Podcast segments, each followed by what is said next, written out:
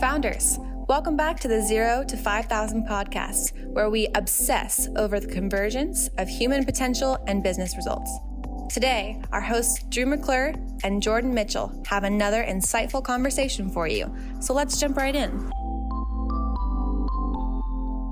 Okay, founders, welcome back to the podcast. Today, we are joined by Ross Mackay, the co founder and CEO of Daring Foods a startup whose mission is to remove chicken from the food system. Ross started Daring with his friend Elliot in 2018 after being disappointed with the plant based chicken options in the market. They set to work to recreate the tenderness and versatility of the meat that fuels the $100 million chicken industry. With only three ingredients, Ross and Elliot made a perfect blend that could fool a chicken connoisseur. Daring has raised over $20 million to bring the plant based product to fruition and is now in grocery stores and healthy restaurant chains around the country. Daring is quickly becoming a vegan and healthy staple next to Impossible and Beyond Meat and has earned him a place on the Forbes 30 under 30. Ross, we are so excited to have you on the podcast, my friend. Guys, Jordan Drew, great to be on. Thanks for having me. Heck yeah, yeah man, welcome. What an interesting company. What an interesting person you are. And so I am very excited just to hear the series of events, my friend, that led you to who you are today and what you're doing.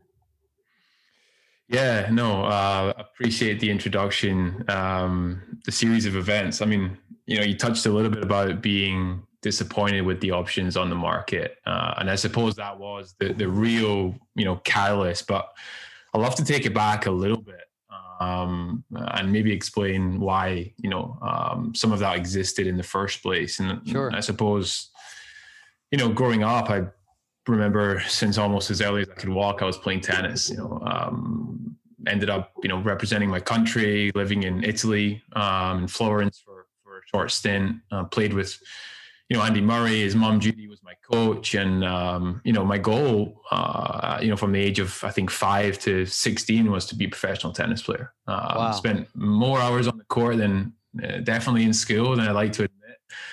Um, but you know, naturally because of that, uh, you know, health, nutrition, your body movement, how you feel yourself, how you recover was just such an integral part of my life um, it, it, was never, you know, um, the the level of education wasn't what it was today, but I was aware of how important, um, you know, protein was to recovery and feel feeling my performance. But naturally, back in those days, and uh, and a little bit. Most of that protein recovery came from from from animal protein. Sure. Um, it was deemed to be the the healthiest protein in the world, the best way to perform and recover.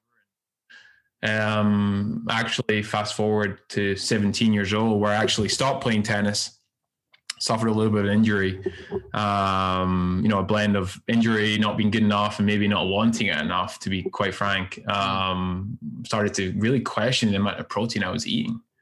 Um, you know, it was uh, probably two pounds a day, I suppose, through most of my early childhood, and um, you know, fast forward to to early twenties when actually I went completely cold turkey. I was like, enough's enough. This is this this can't be right for me. Um, educating myself on uh, on the benefits of reducing your meat intake, and um, you know, I believe it was seven years ago or so. You know, this year um, where I cut out all meat and, and all animal products from my diet. And and as cliche as it sounded, you know, uh, I felt like a new man, guys. Like, mm. you know, you read about it, you watch the, the, the stories on Netflix and the game changers and the, the top athletes performing right and better and, and, and and at their peak. And quite honestly, that's how I felt.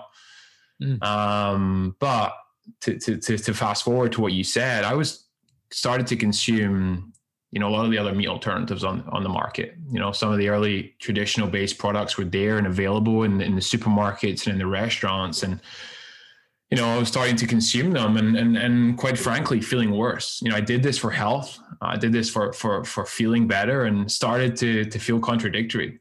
Mm. You know, um, feeling more lethargic, feeling heavier again, uh, and started to understand that most of these products on the market weren't satisfying on the health uh, that I was looking yep. for. Large ingredient lists, ingredients that, quite frankly, I had no idea what they were. Mm-hmm. Um, and you know, that was was a lighting bolt of guys like, you know, me and my my best friend was like, who also ate this way, was quite frankly like, we've got to do something about this. We want others to feel this great. and a lot of the feedback we were getting was, "I feel worse eating no meat." So, wow, naively took up on ourselves to to to not only create something we felt were missing, and a lot of founders that you've you've spoken to and and and in the world feel like this is something it isn't available and I want it. Yeah, uh, and that's how we felt. So, 2017, we we bashed our heads together and came up with the the name Daring, and you know that that's how it started, guys. Come on, come on, and just for context. we didn't you didn't mention this but you said i played for my country just from context you're for, from scotland correct i i am from scotland um, gotcha. played tennis and then um yeah, it was loved it, loved it. Wow, wow. Okay, so when when you as an is it Elliot that we're talking about here that uh, was your friend that felt the same way that you guys kind of bashed your heads together. Um, what were the two of you up to at that time? Were you in a in a kind of a corporate job, or were you kind of milling around, figuring out life, doing part time stuff? What was what was that context before you decided to try to go for this? Um, you know, I, I, treat it as my life before daring and, and after daring now. You know, I feel like that's yeah. the only things that I remember. But um, I'll touch on Elliot first. Elliot, you know, uh, my co-founder and CEO of Daring. Uh, we've been friends for you know over 10 years now. I met him in Paris at the time he was working uh, in corporate banking. Has a deep background in high-level operations and finance. Um, I met him through a mutual friend. At the time, I had an, another company I had another startup. I was, you know, uh, testing the waters. I've always had a bit of an entre- entrepreneurial spirit. I think that came from from my family and my father, um, who um, I watched build his own company as well. So it's definitely been in, in the blood, I suppose. Um, yeah. And um, he was he was helping me break into the the French market with my clothing brand at the time. Um, you know, it was a it was a small startup and you know, selling t-shirts online in stores, but um, he was the guy to know in Paris, and we formed the bond over you know business and creating great great things. Um, and also um, surprisingly at the time you know rarely rare that you meet another 20 year old who doesn't eat meat. So um, you know we, we, we formed a we formed a, a, friendship on that. And you know for the last 10 years we've been building on it. And of course today we we, we run and uh, daring together. Wow. So man where the hell do you start when you discover a problem that global, that and that big, as well as that complicated. Like everything I know about the food industry is complicated, right? Yeah. so not necessarily having like a food background, necess- you know, like a food engineer or some crap like mm-hmm. that. Where do you start when you decide that this is a problem you want to tackle? I think that's that's a great point, and understanding there's a problem worth tackling is is the first part. You know, um, mm-hmm unapologetically ambitious and uh, and that's how we've always run this company and it's how we've always started. But you know to be really specific we knew what we wanted to create and that was a better for you plant-based meat. Uh, it wasn't as specific as chicken but early in our ideation we knew that you know watching the larger meat alternative businesses go after the red meat for obvious reasons you know and, and raise billions of dollars to tackle the, the the red meat industry we felt there was a gap in, in chicken. So bringing in resources around us bringing in experts uh, bringing in people who knew far more than us about the plant kingdom and food engineering and food science and, uh, and, and working alongside them. So it was a, it was a combination of just hiring uh, and, and, consulting and getting you know advice from some of the best people in the space, but you know having a laser like focus on where we wanted to take this. Yeah. Uh, yeah. Did things quickly become clear in the sense of like, hey man, we're onto something early, or was there just a ton of time of kind of wandering around in the wilderness of ideas? A bit of both. You know, thankfully we we're early in the, in the chicken space, but we're not early in the plant based space. Yeah. Um, you know, some you know uh, some of the largest investments thus far you know over the last five or six years have been into meat alternative companies uh, you look at mm-hmm. impossible and beyond meat doing a phenomenal job to to to to to really create consumer awareness, investor awareness, and, and definitely you know define the category uh, over the last three three to five years. So thankfully, we weren't banging our heads saying, "Guys, this this is this has got to happen." But you know, we were very early in in chicken alternatives, so yeah, we were doing something that hadn't really existed to date. Um, so a perfect blend of knowing the market was was ready for something like this, but not knowing how to create the product, and uh, and it wasn't something that we were copying either. So Um, but of course, naysayers were there. People told us, especially in the UK, we weren't living in the US then, and the market was slightly, you know, premature there at the time. So, mm-hmm. um, definitely challenges uh, for sure. Hmm. Wow. And I'm assuming there there had to have been capital that needed to be raised earlier rather than later, correct? For the R and D, for for you actually working on, uh, you know, the food you're creating and that kind of stuff. How how did that come about? or did it? Or did you bootstrap? Yeah, I mean, you talked about. Uh, well, I mean, you talked about expensive. food being complicated. CPG and food is is it's it is it is. Um, you know, the engineering process to manufacture plant based. Most of it is through high moisture extrusion. It's a really expensive um, um, process in, in manufacturing. Mm you know, it's about line capacity and operating at, uh, you know, uh, high output. But to be uh, very simple and answer your question, yes, we, we, we were raising capital almost since the beginning. Uh, very fortunate that my um, father at the time was um, backed me and Elliot in a, in a, small seed round. And then since, you know, 2018, 19, and most recently, we've, we've been continuing to raise capital and, and scale the company. So, wow. Um, just around launch March 2020, uh, we completed our A round in, in, in the mid to, to end 2020 with uh, some phenomenal partners, and we're very fortunate to have attracted say, such great investors. Oh, that's amazing. So, has it come to market yet? Did you? Is March 2020 when you guys first started selling your product? We did first. You know, so 2017 product ideation.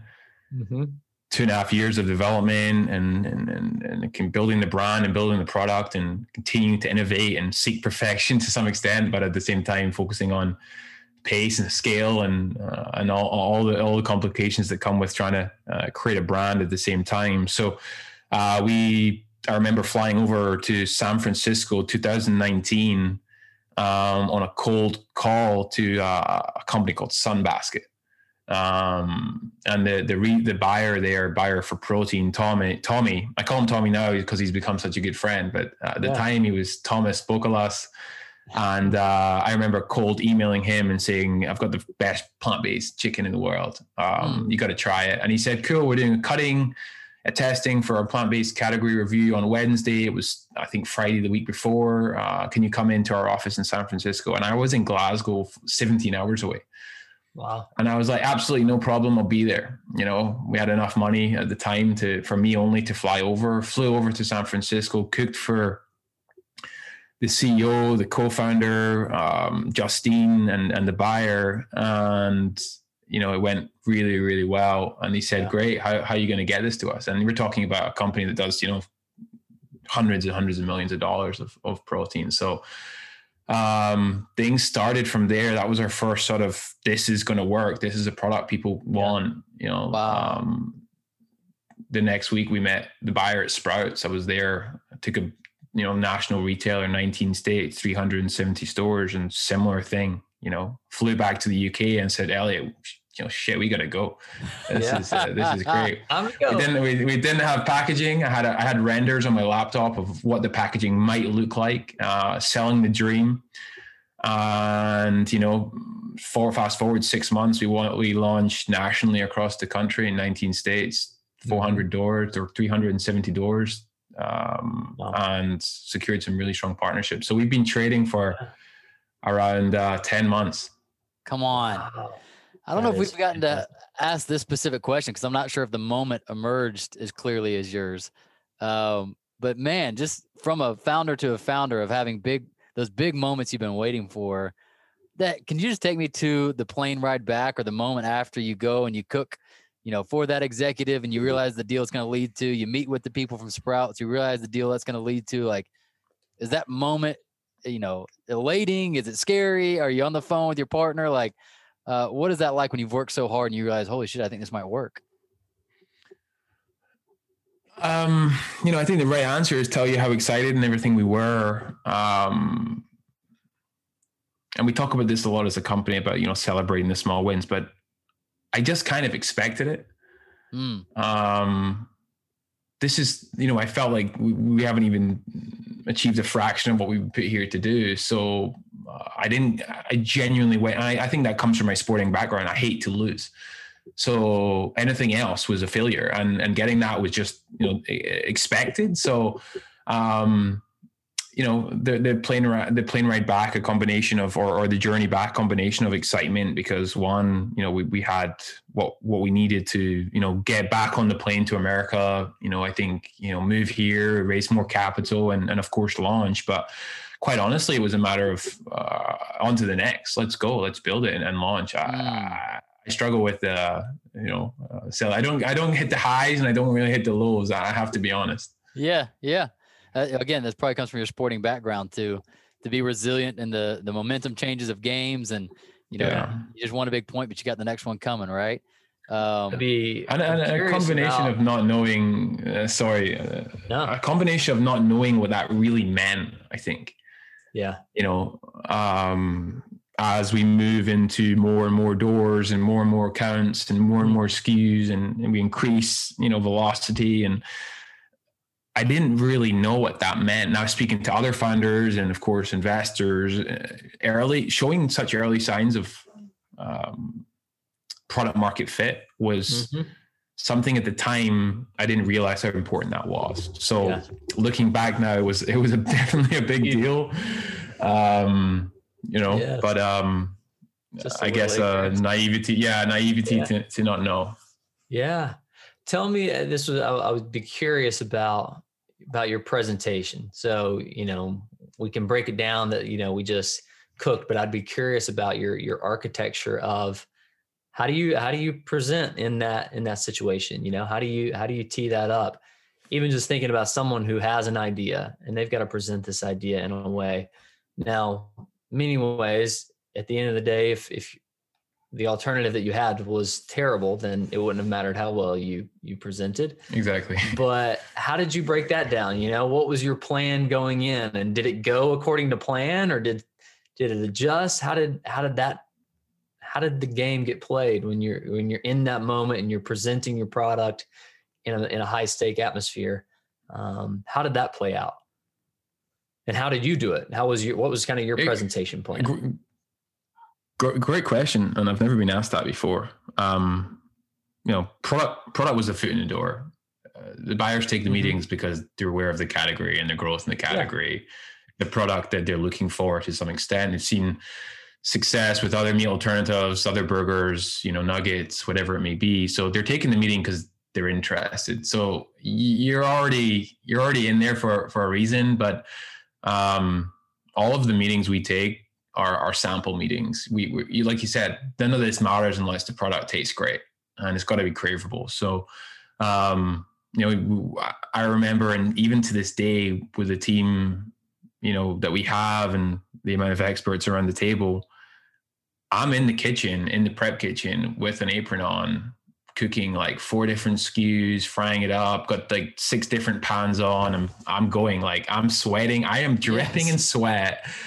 I'm at I'm at the CEO of Sprouts. You know, I'm I'm dripping in sweat. I'm going in there. I'm I'm, I'm going for it. So like first of all, you know, it's a uh, it's sort of that idea of thriving in ambiguity that I love. Um, but I think um, and in the most you know non-egocentric manner i love to sell. I think that's one of my strengths and, and, one of the things i've been doing since we started this selling the, the mission the dream the vision the product. Yeah. that's definitely where my role is in the company. And um, you know you can't fake this guys. You know like you either love it you want to do it you get it's the reason you get out of bed if, every day if you know uh, there's a massive fire we got to put out. So um, for me, it's just a real passion for the product and the business and the category and the mission, of course, like like I talk about a lot. So with that, it's just you know Elliot's phenomenal at understanding the commercials and the and, and the operational side. So we work super well together. So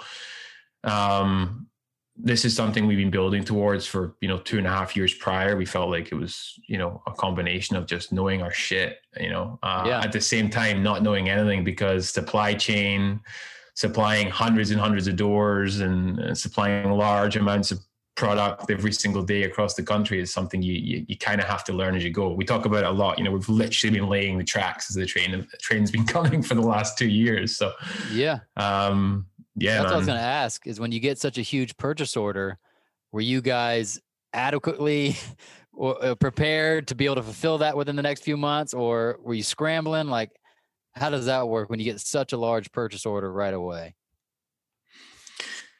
Um, yeah, I mean, I think a lot of the feedback and and research had been on the sheer um, the the need for laying some really solid foundations from a manufacturing standpoint. So with the belief that we were going to create a, a great brand, uh, packaging, value proposition, and product, we had to have our manufacturing set up. You know, a lot of people have far more followers than us on Instagram or far more engagement, but uh, and even more doors, but we they aren't set up from from a manufacturing operational standpoint. So we've we've really focused on that first, and then gone and created the demand that was you know of course there in the first place. So uh, for us, it was making sure that we did not disappoint because you get one shot at these guys manufacturing on time and in full, and and some of the KPIs and metrics they expect from you. Um, that was some some knowledge passed on to us pretty early, so we focused on it so that we could go out and make sure that we could you know fill the line and uh, and support the the machinery. And, and and and capacity for us is something we're really proud of. We've spent a lot of time building that out and fundraising and and of course um, continuing to do so. So wow. financially it was of course a pressure but um, we were we were set up to do so had we just um, gone through a sort of pre series a uh, fundraise at the time Awesome, man. It's huge. Uh, uh, I'm glad that wisdom was passed on to you and that you also were wise. I mean, I, I just remember even reading from Shoe Dog, the story of Nike, yeah. how that was a pretty consistent theme in the background of the whole story was his relationship with manufacturers and key partnerships and ones that he thought he could trust that found out he couldn't and ones that were putting out subpar work and having to change it right away and territory yeah. battles and you know all that kind of stuff so for you to get some stuff early on like that is, is really a competitive advantage, I would assume. Yeah, definitely. It's and it's a constant, you know, it's a constant um stressing point definitely in the category is, you know, manufacturing capacity. You know, the goal for us, of course, is to is to, you know, supply the world with plant-based chicken and it takes a little bit of time but um, continuing to to innovate at the same time at the same time bring the price down and fill the lines it's a whole complex situation but manufacturing is is definitely oh, yeah. one of the most important parts to our business. It's huge.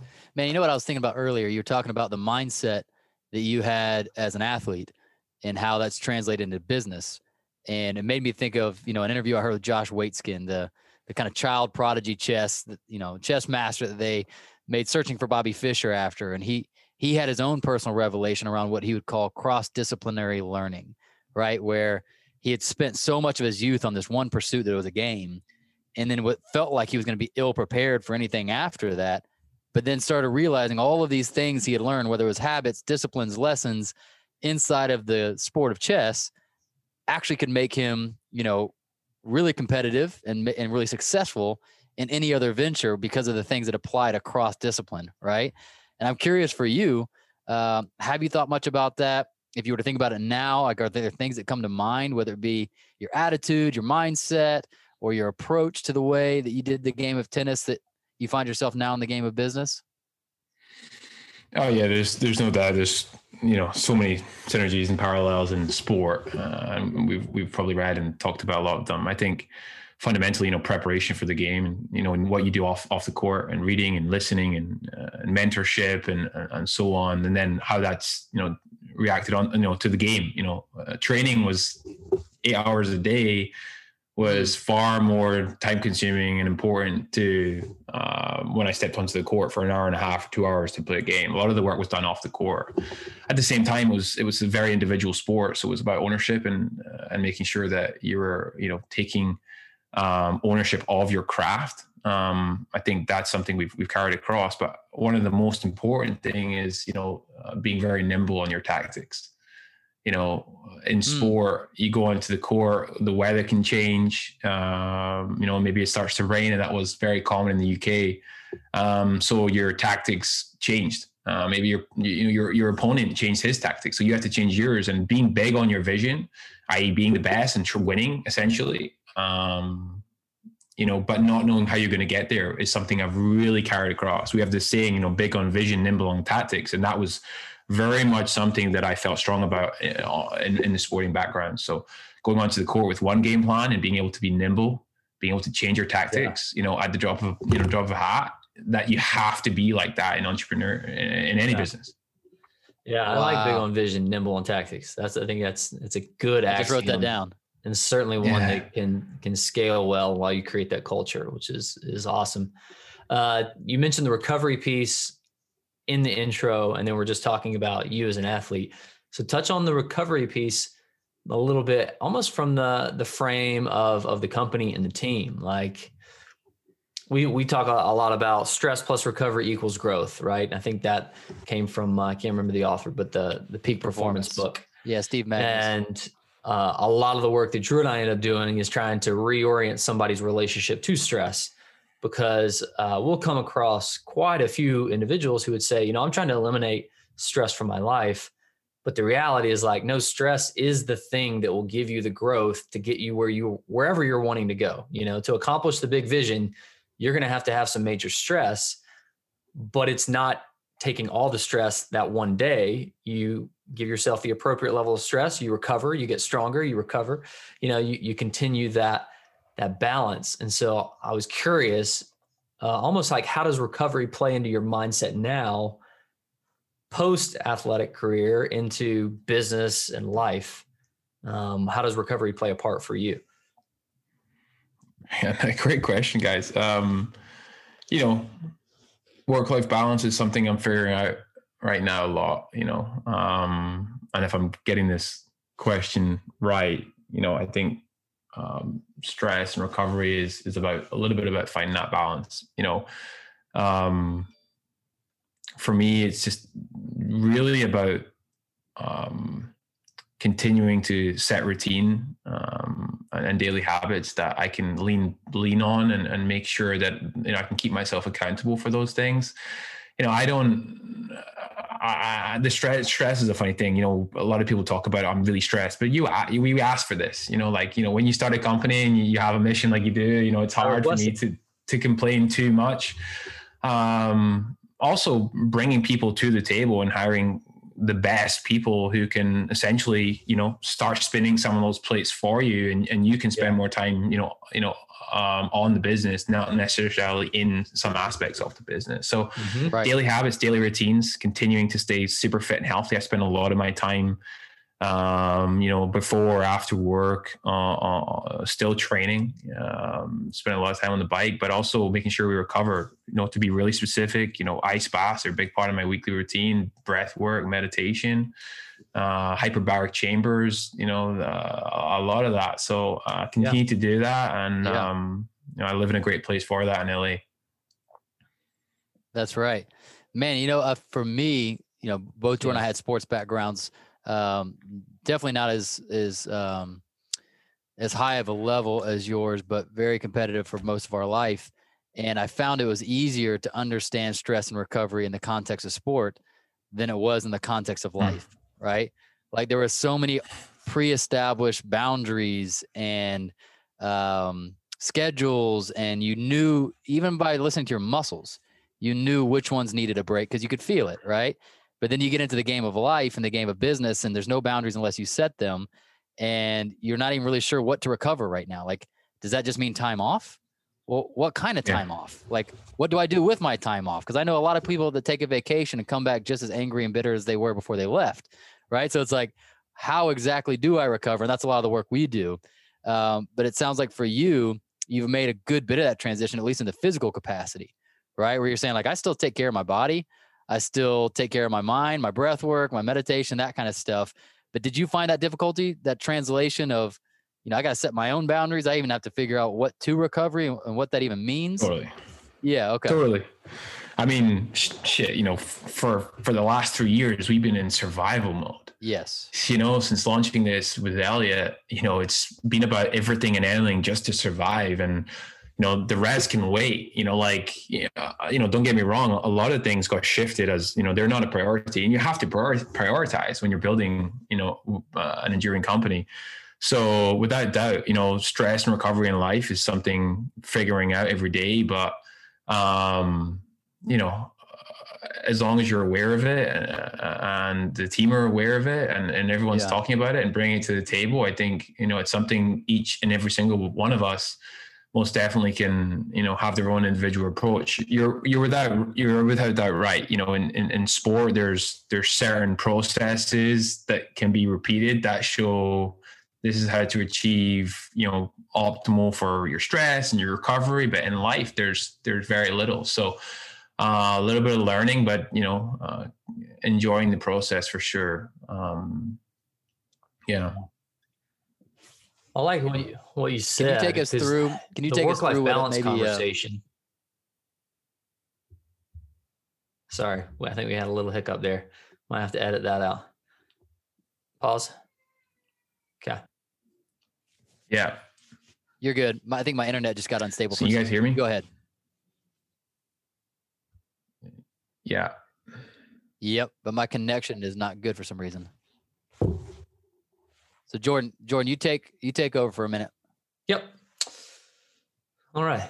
Um yeah, so uh Ross, my my thinking for you around recovery and what I like that you even mentioned for yourself. So the work-life balance conversation that one, uh, a lot of people are even trying to um, rename it uh, and kind of re reorient themselves around that because they they had trouble with it. But it it seems as if the work life balance was really like almost this escapism trigger of like, hey, give me permission to escape towards my other life or towards just sitting on the couch or you know i want to i can do what i want over here and i, I like the stress plus recovery kind of equation to think through because there's an intentionality that's injected back into the conversation. There's intentionality around breath work, around the value of meditation, around an ice bath.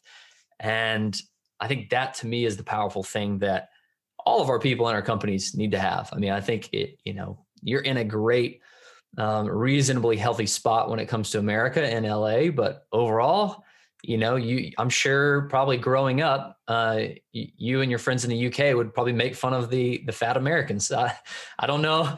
Maybe maybe you did maybe you didn't you, but like you said it not me. Yes i said it. I said uh. I, i'm one of the fat americans. Um, but yeah that clearly we have this obesity challenge in in america that we're that we're having an attack. And that's not helping our bodies either which you know plays into to the, even the bigger mission i would guess tied into the type of food that you're you're building. But I love just that thought of of our team members and our employees going, hey, how do we make sure that you recover? Because hey, the stress that we're about to put under you during startup phase, during scale up phase is massive and you got to be ready for it. And I love those ones that, that you mentioned. Um, and then I think Drew and I still are trying to figure out like corporately, you know, within team, how do we lead from that perspective? One of the ways is just trying to make sure that the conversation is transparent with what, with what we're doing individually. Is like hey this is the habit that i'm trying to establish or these are the habits that i actually have. And like that gives the opportunity to invite individuals to come play with us. But how do we as a how do we still have corporate rhythms of rest? You know it's martin luther king day today.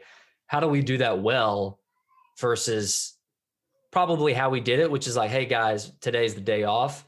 Instead of like, how do we intentionally yeah. say this is recovery day and Tuesday is going to be a massively productive day because we took it with intentionality. I think those are still things we're trying to figure out uh, that I think are challenging, but they do feel like they're keys to additional productivity and additional performance. Uh, so not really a question there, just kind of great. The- no pearls of wisdom. I, I, you know, and at the same time, the earlier stage businesses, I I do believe are not for everyone. You know, uh, I think you, you you know you talked a little bit about you know conversation transparency. I, we we talk about a lot in the onboarding and the interview process. You know, this is you know it's not a sleeves up you know business it's a shirt off business we're, we're building this as we as we go and and of course building repeatable scalable processes to help you know create some level of um, i suppose um, consistency but you know that challenge, conflict, critique is not for everyone. I, I do think it, it, needs a certain type of individual. Um, you know, some people prefer the I need a team of 50 around me to do to do the job. And some people were like, give me the give me the job of 50. Yeah. The actual sweat required is should be a nice sign that you have to give everybody and a, and a picture of you slaving over your your six plates. Um, that's awesome. Yeah, I know. And the other thing, you know, you talk about time off. I always find it interesting. You know, you look at companies, how do they reward top performing employees? You know, you get time off or you get more work. You know, yeah. you did a great job. Here's something else. Or, you know, I talk about. I, I I'm worried about the team. You know, taking today off because I know some people will have a backlog. So it's like, how do you balance all that out? Uh, but you're right. If you find a way, then let me know. I love it. So, how big is the team now? Like, as we're imagining your company as it is, what, what is the infrastructure like right now? Um, cl- uh, to put some context on this, closed the round of the most recent round um, four months ago. We were three people. Today we're 21, I think. Wow. Um, so we've grown, you know, uh, I would say 17 roles in three months. Um, the date is, you know, uh, late January right now. I think we have about seven or 10 jobs out right now. So, uh, good Lord. Know, 50 people within the next few months. Okay. So that's whiplash growth, right? whiplash growth. Yeah. what, what has that been like going from a team of three like what changes have you noticed? What is what has that been like to go from three to 21? Like that is that is a massive increase. Yeah, it's been a massive increase. And you know, we were slightly undercapitalized, under resourced for a long time. We felt like if we just had more, we could do more. So it's been great. You know, um, from a work and, and and output perspective, we've been able to grow tremendously just by able to have more people doing more stuff mm. um, and, and, working and, and the resources. Um, but you know, it's been also great to build a team. Um, you know, aligning on you know finding meaning in our work and uh, and the efforts that are driving you know cultural change and improving people's lives. I think it's just been phenomenal to bring these people to the table. So we have you know some of the most or we have we have an amazing team and i'll start off by saying i love my team um wow. i think you've got to but um it's been so rewarding i think when you get financial backing but also psychological backing yeah. Yeah. This, this starts to become really, really fun. Mm. Um, so, you know, uh, I, I, wrote a love letter to my team at the end of the year and I just genuinely expressed my gratitude for, for, for, um, for the people that joined us on this journey. It's been great. Come on. That's huge, man. Uh, what is, has it been weird going from an individual sport, right? Where you're a team of one to I mean, to me, I even wonder about like the trust. Like, is it difficult for you to trust other people to execute when for so long the trust was in yourself to execute? Has that been challenging at all?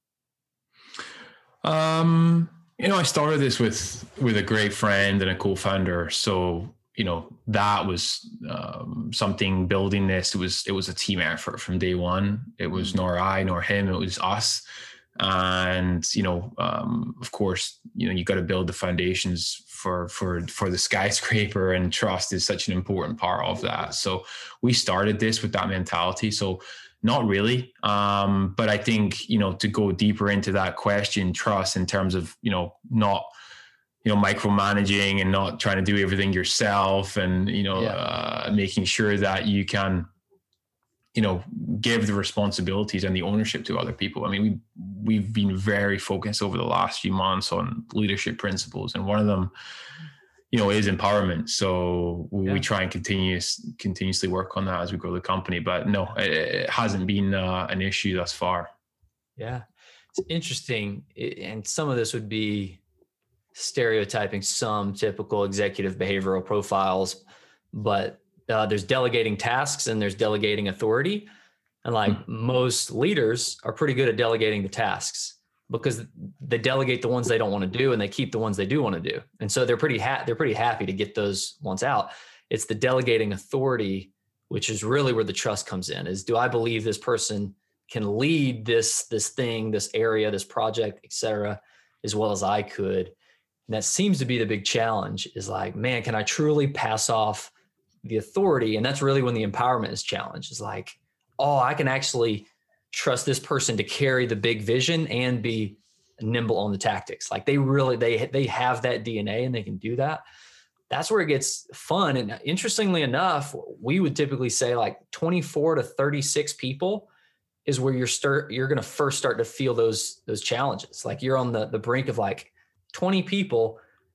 It's it's difficult for you to touch every single person in the week or to know all their names perfectly like to yeah. know the it's it's easy to know their names it might not be easy to know uh, something about their families and who their family is and some of those more organic things that you get with a team under 20 they begin to get tested for the first time in that 24 to 36 and you start looking for like who are those organizational leaders that can raise their hand that we can start delegating authority to that can get us up to 70 people uh, to 100 people uh, which is just a fun a fun thing. You, you start to typically you just start to feel uh, as a leader you're going to start to feel more of those people issues i would guess where you go man i'm not solving as many business issues. I'm solving a lot of people issues and this is frustrating. Um, i love my people but this is this is challenging. And so i'd be i'd be curious. It seems like that's probably like where you're where you've been for the last few months but where you're you're in is how do we continue to pass off authority really well and how do we get to see people soar but it's also the most fun part is when you see people take your vision and take it beyond what you what you could have imagined uh, is is pretty cool. Yeah, yeah, you make a great point there. Um, you know, I think you constantly have to be thinking of people who can really contribute to your team. Yeah, um, and not have that ego. Um, let go of doing everything yourself. I mean, our goal as a company is to remove and replace chicken from the food system. I am not going to get there with just me and Elliot. Like it's just never going to happen. You know, and it's not going to get there with just 20 people. It's going to take hundreds of people and it's going to take right. a lot of product and a lot of sales. So, you know, one of the most important learnings I've seen is just kind of, uh, you know, working with people that you really love and trust. Um, yeah. People that make you better and have a shared sense of, of values um, that are aligned to yours, and you know that makes the challenging times you know a little bit easier uh, and yeah, the wins even greater. Fun. Exactly. Um, you know, Elliot and myself talk about a lot. Where like, you know, we are just obsessed by people and talent, and you know, fundamentally getting aligned, and that comes from us. That comes from me, and making sure I let the team see this through the the lens that you know I see it through, but you know, um, I think one of the things over the last, you know, few months in particular has been sort of um, that level of just um, ownership and and passing that on to to certain leaders and within the team. And of course, yeah. they're hiring people and they're hiring people now and they're hiring people, but laying the foundations and building these you know repeatable scalable processes that can be passed on and on and on mm-hmm. um, you know allows for just extreme growth that's cool. Man, I love that. What?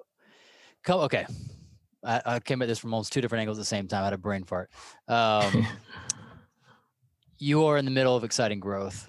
You've been in the middle of some exciting growth. What is most challenging for you at this current stage? Like you're a business owner. Again, we're we're we're talking with founders, people listening that either are founders or future founders, meaning they're in the process of doing something man, like as you pick your head up, as you lay down at night, uh, what is some of the challenges right now that that is that is really causing you to lean in and have to use use all your skill, your courage, your talent? Yeah, you know, every day there's a different challenge for sure, and we can go really granular and talk about you know supply chain or mm, you right. know whatever, but on a, on a on a more on a higher level, I think it's balancing building a great durable company but moving really really fast. Yeah. You know they're yeah. they're pulling in slightly different directions. Brands take time businesses take time. Um, but if i want to go really specific the category that we operate in you know health but plant-based but plant-based meat is facing and is going through you know extreme growth it's not a trend it's the future of food and everyone from Unilever, Tyson, Daring, Beyond, everyone's trying to take market share and move, you know, uh, at an extreme pace. But it's finding that balance of you know pace and scale um, but building something durable and sustainable for the long term, mm. far beyond I'm here. So, you know, we got to take huge jumps every day, but I don't want to miss out on anything. So, yeah. And when I mean miss out on anything, I mean laying any of the foundations that are needed to build a great company. Yeah. Um, so that's something we battle with every day because you know we're going through you know 100% growth every other month. And yeah. um, you know we've all seen those those companies that have had that hockey stick growth but you know where are they today? Some of them we don't see on the shelf or hear about anymore. So yeah. definitely a definitely a, something that's a that's a juggling act. Wow. Man what by the way beautifully articulate for uh, how you how you framed in your mind the challenge you have. I think that's one of the best I've heard. We talk about it often because you know our our company off podcast, like when we're not doing the podcast, is working with fast growing companies. We're like, that's it, man. It's like there is speed that is an asset. There's speed that's required. Yet there is almost like the rocket ship having to be held together on the destination. you know, it's like it's like if you go too slow, you don't you don't leave the orbit. You don't get to the destination yeah. in time. You go too fast without figuring out you know, do we have everything in place? Is everything battened down? Are the people okay? Like all of a sudden things start flying apart because of the speed. Uh, it's also probably what attracted you to it because that kind of company with that kind of growth is kind of freaking exciting. You know, it's like it, it's like an it's an adrenaline kind of growth where everything matters all the time. You know, um, so wow, that's that's one of the better better ways I've heard that framed. Yeah, I mean, this is not a winner takes all market but mm-hmm. you know, I don't want the scraps. Yeah. You know, yeah. we're here to be a category leader and shame on us if we, we don't build something that, you know, changes the way we eat. Um, yeah. as a nation uh, and hopefully further afield. So, you know, a lot of people launch minimal viable products and scale and go, but I think sometimes they forget about the viable. Uh, and it's mm-hmm. balancing, you know, the great product and the pace, and of course fundraising and all the aspects that take to to to move. Um, and I've noticed in in the U.S. particularly, in uh, particular, uh, particularly, um, sometimes the winner is first. Um, yeah. Sometimes, not always, but oh, yeah. In, yeah. in this category, it's a lot about shelf space and shelf presence, and and of course, getting mm-hmm. your price down as low as possible. And with that takes volume. So um, there's definitely a, a, a rush to market. Um, but with that comes you know a, a, lot of responsibility to to make sure you have the things in place that are needed. Yeah man.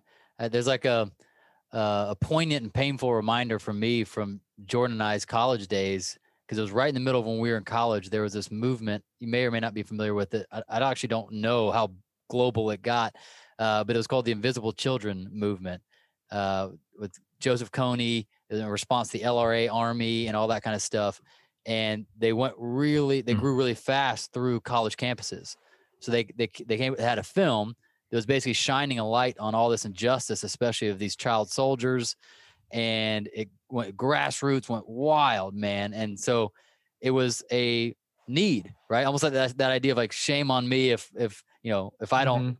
see this need and do something about it but i just remember about i don't know six seven eight years later there was a news story of whoever the leader of you know this invisible children movement was running around some street naked crying li- literally having a nervous breakdown yeah. and the movement came to a halt literally because this guy in the service of the growth and the service of the need uh, I, you know i don't know him I, I don't judge him at all but apparently no. was kind of falling apart at the seams at the demand on him yeah. and you saw how it crippled the organization you know yeah and it just again it served as a reminder as a young man going through college seeing how cool this thing was and going well hold on how'd that happen you know yeah. like yeah. this is a good guy it, it, yeah. like he hit his breaking point and the, the the wheels fell off you know and now i don't hear mm-hmm. about that movement anymore right yeah um so it just makes me think about you and not even as a warning i think you're way ahead uh, of just understanding oh, need and the recovery conversation the recovery conversation all that kind of stuff i think maybe the world has even evolved through people like you and us that have have have learned from those kinds of mistakes. But it still is, you know, a kind of a poignant reminder of of the potential pitfalls of fast growing companies. Yeah, and you know, it's you know, it's great that you know you're able to shed that light, and and that's something I've seeked out is who around me has seen this hyper growth, taking companies from obscurity to ubiquity um, in a relatively short period of time, made you know unknown products, household names, and over the last you know four to six months, you know we've been able to surround ourselves with founders, uh, leaders, investors, mentors that have either achieved that. I look at businesses yeah. like Allbirds, you know, Joey is an investor into Daring and uh, through his fund, and Dan Levitan, who's there's probably not a consumer business he's not touched in in one way or another through his fund Maveron. Um, you know, being able to uh, spend time with these individuals and these teams who can, you know, continuously um, shed light on the importance of building a great business first. Yeah. Um and the rest will come. So um yeah it's it's been great. That's man that's awesome. i'd love to pivot just a little bit because uh, you just even mentioned there some of the people that you've been able to surround yourself with whether it's investors mentors friends and, and just the more we've been in business the more we've seen what a competitive advantage it is if you know how to make great friendships you know we call it networking that's like a business term for it but people that network typically don't make great friends and aren't great at networking, right? But it's like, is there that's something that you're obviously strong in? Even when you're talking about your clothing business, you know, before this, able to make inroads in France and things like that. Um, and it's just such a competitive advantage when you know more people and those people like you and want to help you and just to know if you could pass anything along to someone who's saying like man maybe i'm a little introverted or maybe you know I, I haven't put the work into figuring out like how to go and and make friends with the kind of people that I need or things like that. Do you have any advice uh, that you could pass along uh, for for that kind of a person? Um, advice. Um, um, maybe I'll get to. Um, but I mean, you know, we touched on it before we started recording. I moved here with Elliot, you know, 14 months ago. We were, we, we were, you know, I think Forbes said it the other day. We're immigrants here. Um, you know, uh, foot in the door with a great product and brand, but you know, putting yourself out there in a belief that you know people care about this and, and, and they should care. So, you know, I'm very fortunate that you know being able to surround myself with other great leaders and other great founders. I've got you know some of my best friends here, founders of other great products, Dave from Dream Pops and Cody from Twice Toothpaste, phenomenally phenomenal businesses, and, yeah. and I'm, I'm able to to learn from guys like that every day. But you know, I think it's just um, some sustenance that um, I've noticed here. Um, a lot of the times, um, especially living in LA, there's a lot of lack of depth to, to, to a lot of this. It's a lot of hot air, but having something great, having a great product or a great service, that's all that you know really matters. And then believing in it and putting yourself out there. I know I you know I'm fortunate that you know you can hardly shut me up. I'm definitely not an introvert, um, but that's fueled and the catalyst of that is just a real belief that um, you know what we're selling you know the product yes the plant-based chicken but you know this journey that we're on and, and, and this mission that we're looking to to, to tackle. And um, there's going to be enough people who believe in it to to, to want to, to to sit and talk about something in the same space. So um, you know advice I, I don't know. You can tell people go out there believe in it you know pick up you know try and you know network and quote unquote but um that's been tough. And and even as I build out this team, we realize you're not everyone's the same. Uh, yeah. But it's just a, about a shared uh, a shared passion for what you're doing and belief in what you're doing. And uh, yeah, I definitely think uh, you know this country, especially having moved here 14 months ago, allows for um, some real. I've definitely definitely received some very um, genuine um, interest and warmth and, and relationships and contacts. Mm. And uh, I think asking and being vulnerable, but asking, you know, um, for help is, is also really important here. Yeah. Um, that's something which, you know, people should not be afraid of. Yeah. I like that one. I think the, the shared passion and the ask for help, I think those are powerful principles, at least somebody could pull from.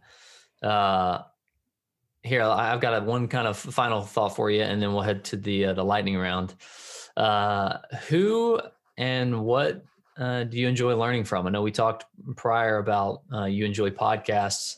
So it can be any kind of media source uh, or books. We've asked that, that, question in the past, but like, uh, who and what do you, you know, do you learn from, or are you learning from right now? Um, anything that really sticks out to you?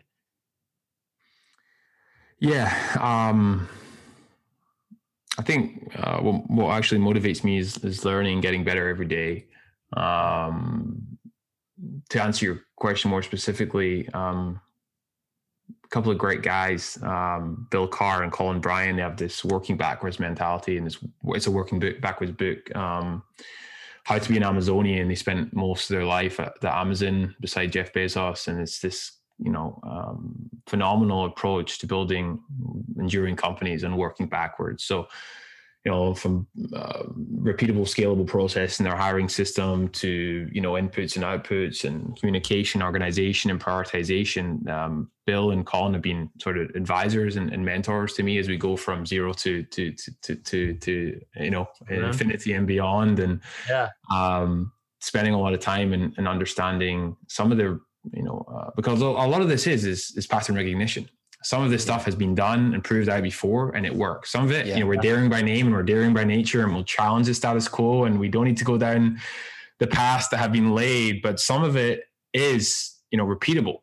Yeah. And some of these great companies we all love every day and we touch every day and have built um, you know, market leaders globally, some of that stuff can be replicated in your own company. So um, in particular, right now, if I had to say um, this working backwards approach through it's the big Colin Bryar, but Bill Carr and um, um, spending some time there, but more, even more so, you know, podcasts, HBR, how I built this, um, reading the book Good to Great at the moment as well. Um, yes, also also my second time there. So um, you know, soaking it all up. But it's all a process. It's all learning, learning every day, yeah. um, and being also cognizant to to challenge that that you know what's right for other people is not right for you.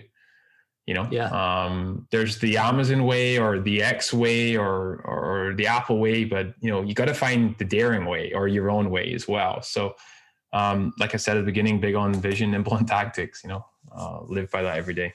Yeah, Love that. Uh, beautiful, Ross. Let's hit head to the lightning round. I got five questions for you, sir.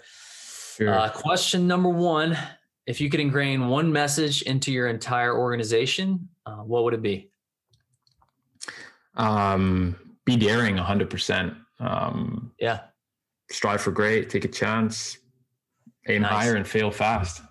Yeah. Uh, beautiful, Ross. Uh, number two, what's the single best advice you've ever gotten about growing your business? Um, the one I've repeated, um, kind of, I've kind of uh, merged into my own words, but being nimble, um, but staying mm-hmm. true to to the bigger vision, big on vision, nimble, and tactics. Yeah. Uh, what causes you the most worry leading your organization? Um, I feel like I'm repeating myself again, but balancing speed to market with building uh, solid yeah. foundations.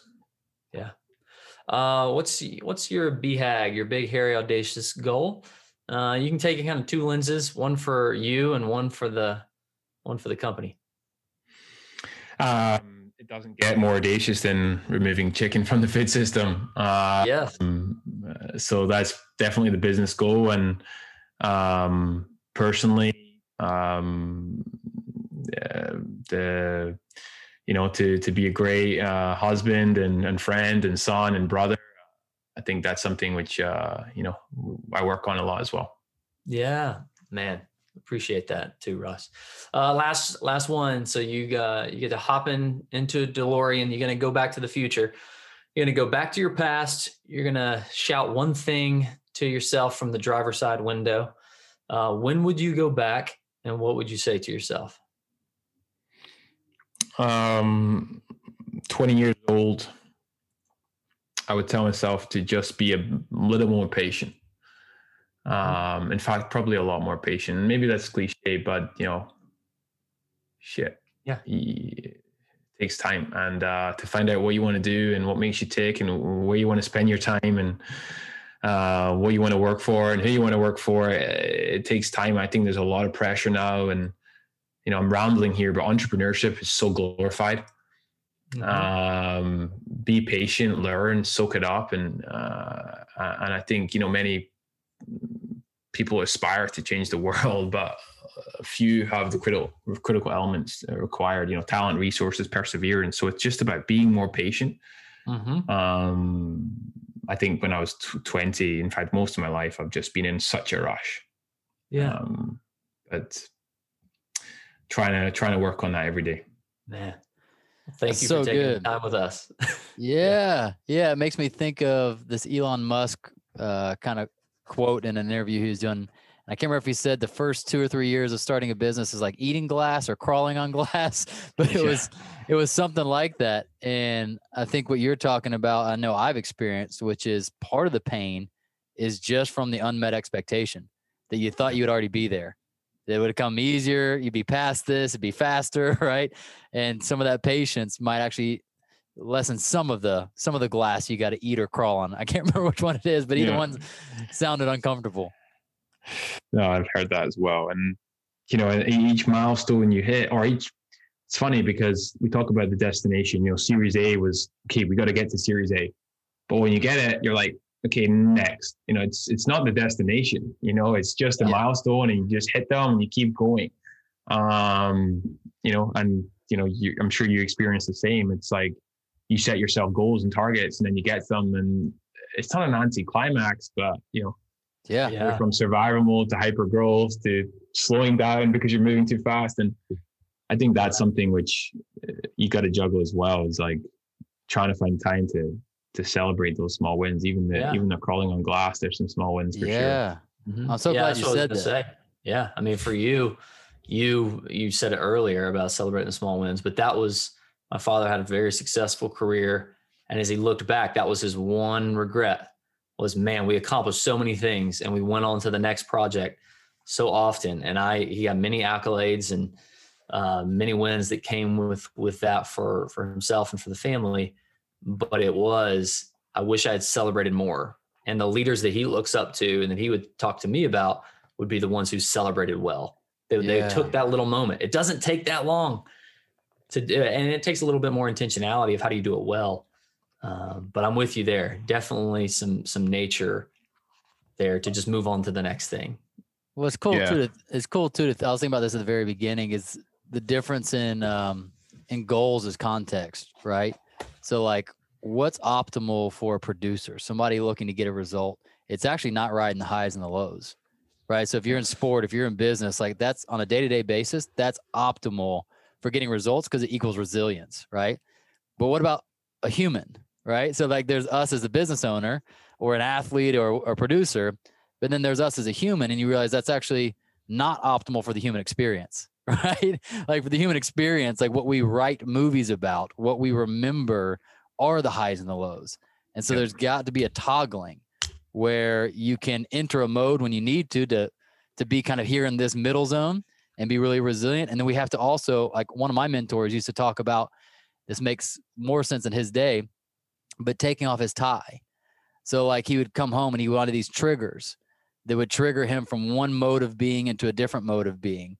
And when he got home, he before he'd go in to see his kids and his wife and whatever, he would take off his tie. And that was like his almost like physical trigger to be like, I'm in human mode now. I'm in dad mode. I'm in highs and lows mode. I'm no longer in like grind mode. And I, and I find that as well. Like, man, I need a mindset trigger. that's optimal for business, but then I need a mindset that's optimal for being a human being. And even that those overlap sometimes. Like for the team, like they need a high, or the team might need a low, and act and, and no, no one sugarcoat that that sucked, and be like, man, I, I'm really hurting too, or whatever, you know. And it may be Scottish, I can't remember, but there was a quote that said um, something along the along the lines of, "I never I never trust a man with a sword who can't dance."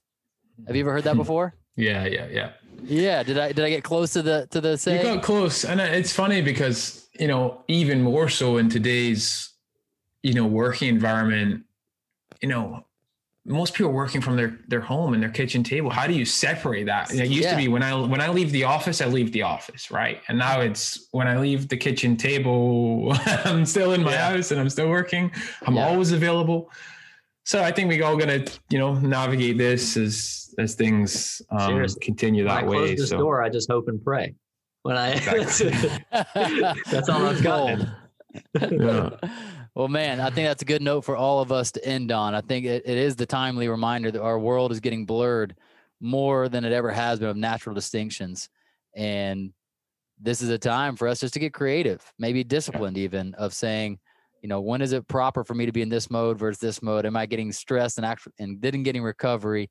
Uh, but Ross, this has been so fun, man. You've given us more than uh, a, enough of your time, and, and, we're so grateful for it. Every time a founder like you comes on the on the show and is willing to share your heart, your story, your vision, your passion, uh, man, we just we we're so thankful uh, for the wisdom you're passing on to the next generation of business builders.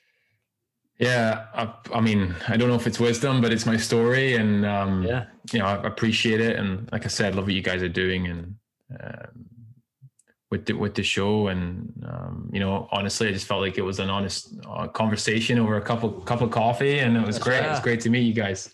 Nice to meet you too, Ross. Well Thank done, you. man. Appreciate Thank you, buddy. Appreciate it. Founders, thanks for listening. We hope you enjoyed it. Make sure you subscribe to the podcast and hop into our monthly founder email so we can ensure you stay on the edge of peak performance and massive business results.